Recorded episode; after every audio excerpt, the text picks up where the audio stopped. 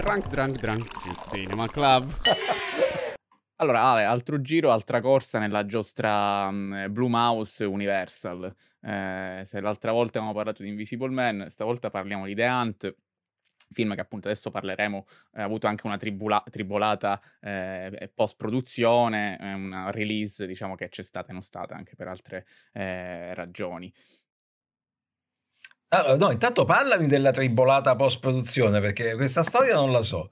Ma eh, eh scusa, post-produzione intendevo appunto nel, il fatto che il film doveva uscire eh, a settembre, eh, non è uscito più a settembre, è uscito il 13 marzo, eh, credo qua in, in, Inghilterra non abbiamo avuto il tempo di, di, vederlo e poi vabbè tutti i cinema sono stati chiusi. La, la tribolata post-produzione perché eh, appunto credo ad agosto ci fu in, in America il, un, uno di questi famosi mass shooting a Del Paso, credo, e siccome il film eh, tratta di quello di cui tratta, eh, di cui parleremo, eh, ci furono grosse polemiche, eh, non era sensibile, non c'era abbastanza sensibilità per, per, per, per, proiettare un film così violento, che dipingeva l'America, diciamo, a due facce, ehm, come, come, fa appunto il film. Eh, addirittura Trump si era scomodato, non citando direttamente il film, ma facendo un tweet eh, di, di, critica nei confronti di questo cinema walk, come si dice in America, quindi quel cinema un po' più... Ehm, intellettuale, diciamo, progressista che cerca di dipingere eh, i repubblicani in una certa maniera. Insomma, il film a, a, diciamo, affronta questi temi in maniera, secondo me, anche molto più leggera di quello che si, si pensi.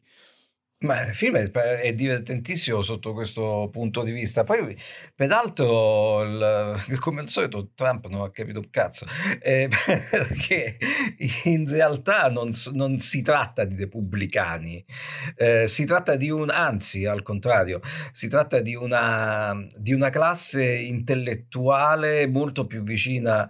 Però, in realtà, se poi diciamo queste cose, sveliamo Beh, è difficile parlare una... del film senza, diciamo, un minimo di, di, di canovaccio di trama eh, la si può svelare, secondo me, senza, senza rovinare il film.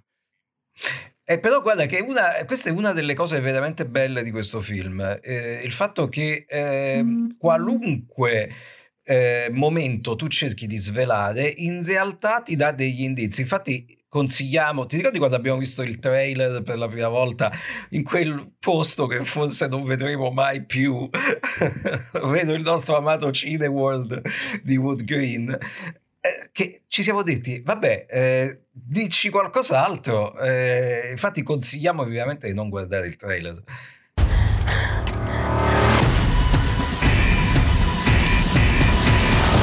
Film di eh, Craig Zobel, che eh, io non ho visto il suo film precedente, che era Compliance del 2012, e lui ha anche diretto una puntata, credo, di Westworld e di eh, American Gods. Eh, sì, eh, il film, il suo, il suo, compliance ne parlano discretamente bene. Eh, la cosa più interessante però del, di The Hunt, più che la regia, eh, sono gli sceneggiatori, perché uno eh, lo conosciamo sin troppo bene, porta il nome di Damon Lindelof, che è uno dei creatori di Lost insieme a J.J. Abrams e, e Alex, Alex Kurtzman. E il co-sceneggiatore è di fatto una sorta di figlioccio di, di Lindelof eh, che lo ha scoperto su The Leftovers che è una delle serie di cui Lindelof è stato showrunner, e se lo è poi anche portato uh, a Watchmen, uh, alla serie tratta dal romanzo a fumetti di Alan Moore, eh, di cui poi eh, questo che mi sembra si chiami Nick Kurz, se non ricordo male, questo co-sceneggiatore ha uh, scritto due puntate da solo poi il plot generale eh, di The Hunt di fatto è semplicissimo, eh, lo lascio a te Ale. Ma diciamo che tratta la storia di queste 12 persone sconosciute tra di loro che si ritrovano in questa radura, bosco, fondamentalmente qualcuno, eh, un altro gruppo di persone gli dà la caccia. Questa per grossissime linee è la trama del film. Sì, che poi diciamo che da contemporanei potremmo dire che è una specie di Hunger Games.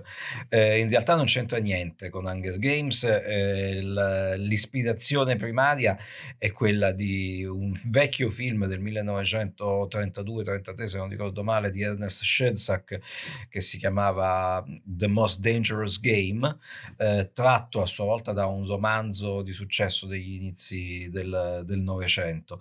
Eh, la storia era semplicissima, delle persone si venivano invitate su un'isola, fa, salvo poi scoprire essere diventate le prede eh, di un miliardario, diciamo, eccentrico a cui piace dare la caccia agli esseri umani. Il film come eh, mh, tra i protagonisti, forse sì, la, sicuramente la figura che più emerge è quella di Betty Gilpin. Secondo me è fenomenale lei in questo ruolo. Eh, sembra anche molto schizzato il suo personaggio, diciamo. Sì, anche perché poi è un personaggio che resta più o meno misterioso fino alla fine. Eh, quindi non sappiamo esattamente lei da dove esca fuori. C'è un, un, uno switch a un certo punto, che però non sappiamo se sia vero o meno. Eh. Non è chiarissima la cosa e non vuole esserlo nemmeno. Eh, lei poi, peraltro, è, è un personaggio estremamente fisico in tutto e per tutto, eh, tant'è che ricorda molto una Lara Croft in acido per certi versi eh, e allo stesso tempo ha la stessa morale di, un, di uno degli eroi testosteronici action degli anni 80 e 90, eh, nonostante sia la, quella che ormai deve essere per forza la donna guerriera nell'epoca del Me Too, in realtà non gliene può fregare di meno del, de, de, di, di, fare un discorso femminista. Eh, lei vuole soltanto arrivare al suo obiettivo, punto. Sì, assolutamente un action hero, lei tant'è che, che forse più eh, agisce più che pensare, o meglio sua, il suo il muscolo è quello che, che, che, ha, che, ha, da padrone e lo si vedrà poi in molte scene del film. Io ho trovato godibilissima, dicevo, il primo atto, eh, che è veramente una festa eh, per, per, gli appassionati del, anche del, del, gore, se vogliamo, eh, ma anche dei colpi di scena, ehm, eh, dell'action, divertente, godibile, è, è, molto veloce anche a livello di, eh, di, di, di, regia e montaggio. Poi secondo me il film prende appunto un'altra piega, soprattutto nell'ultima parte, che forse ho trovato eh, l'ultimo atto il, il, meno, il meno, forte da, dal mio punto di vista. Sì, anche perché in realtà l'ultimo atto è, una, è il pretesto per una gran bella scena d'azione eh, e anche perché poi è la risoluzione di un conflitto di classe. Eh, ma la cosa divertentissima di The Hunt è il fatto che tu a un certo punto non sai più per chi devi parteggiare perché è, è anche questo, cioè è, è, è, quasi brutto svelarlo, anzi è decisamente brutto svelarlo, diciamo che le prede, da un certo punto di vista, e prendete questa mia dichiarazione con le molle, ma non è mica così sbagliato che siano prede, o almeno questa è, la, è veramente la cosa che ti viene in mente mentre lo vedi. Almeno per un secondo dici, beh, mm, in fondo e questo è il grande colpo di genio del film, che è poi appunto quella nota caratteristica, ormai lo abbiamo detto fino al, allo sfinimento, che ha, che ha Blumhouse in tutte le sue produzioni. Sì, non sai per chi parteggiare, all'inizio non sai neanche chi è il protagonista, per, per la prima diciamo mezz'ora del film, fondamentalmente non sai veramente che cosa sta succedendo. Appunto, un'azione dietro l'altra, eh, assolutamente divertente da, da, guardare. Mi domando, è un film politico e satirico, sicuramente lo è, ma sotto quali, diciamo, mhmm, chiave? Beh, è un film, è un film sociale. Eh, stranamente eh, il fatto che nell'ultimo paio d'anni si sia ritornati a parlare di conflitto di classe eh, come mm, negli anni 70 è una cosa interessante anche perché a- accade a qualunque, a qualunque latitudine. Cioè abbiamo avuto Parasite in Corea del Sud eh, uscito su Netflix pochi giorni fa Il Buco che è un film, è un film spagnolo eh, o catalano, qual si voglia, e, ehm, e, adesso, e adesso The Hunt, ma di esempi ce ne sono ah, tantissimi, molti poi sono nel genere e questa è una cosa, è una cosa molto interessante. Eh, conflitto di classe e conflitto di società o anche solo di convenzione sociale. Ne abbiamo visto un film di cui parleremo prossimamente, Ale, perché abbiamo dei pareri discordanti in merito che lo possiamo anticipare, si chiama Vivarium e che è comunque in ogni caso un, un, film molto interessante da quel punto di vista. E parlarne in questo momento particolare, in questo momento storico particolare, è ancora più interessante. Anzi, a questo proposito ti consiglio, se per caso non lo hai visto, lo consigliamo anche ai nostri amici, ormai centinaia di migliaia nel mondo, eh, un film che è passato a Sitges 2018. Sitges è il Festival del Cinema Fantastico. Eh, che si svolge appunto in questa cittadina della Catalogna vicino a Barcellona, che si chiama A Wait for the Instruction e che è la storia di una uh, famiglia uh, con visto, i suoi sì. contrasti che uh, una mattina, la mattina di Natale, suo malgrado si ritrova improvvisamente prigioniera della sua casa con tutto quello che ne consegue. Verissimo, assolutamente attuale. L'ho visto in realtà questo film, mi ci fa pensare quanto è, è attuale in questo momento, veramente incredibile. Eh, come anche appunto il buco o The Platform, credo sia il, il, um, il titolo americano su, uh, su, su Netflix, eh, anche quello.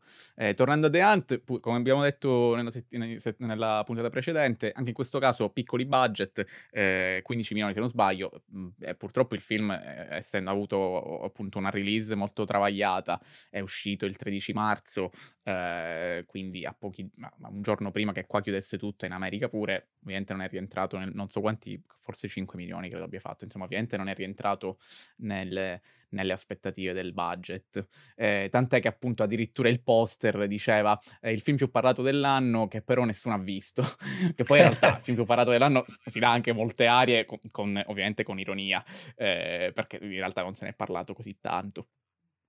No, però c'è anche da dire che, eh, come dicevamo l'altra volta, eh, Blue Mouse non ha di tutti, non si, preoc- non si dovrebbe preoccupare più di tanto di un, di un flop. Eh, flop poi peraltro neanche dovuto a loro, appunto.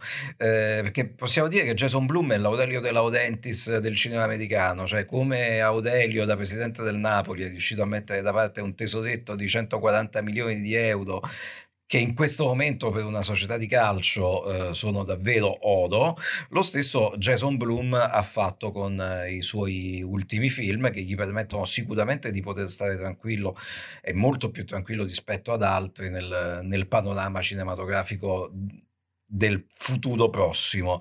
Certo, è un peccato perché The Hunt è veramente un, un gran bel film e anche perché Damon Lindelof è stato è, è, uno sceneggiatore molto discontinuo, eh, perché sì, ok, The Leftovers eh, e, Watchmen sono sicuramente due ottimi prodotti, anche se io su Watchmen qualche riserva francamente ce l'ho.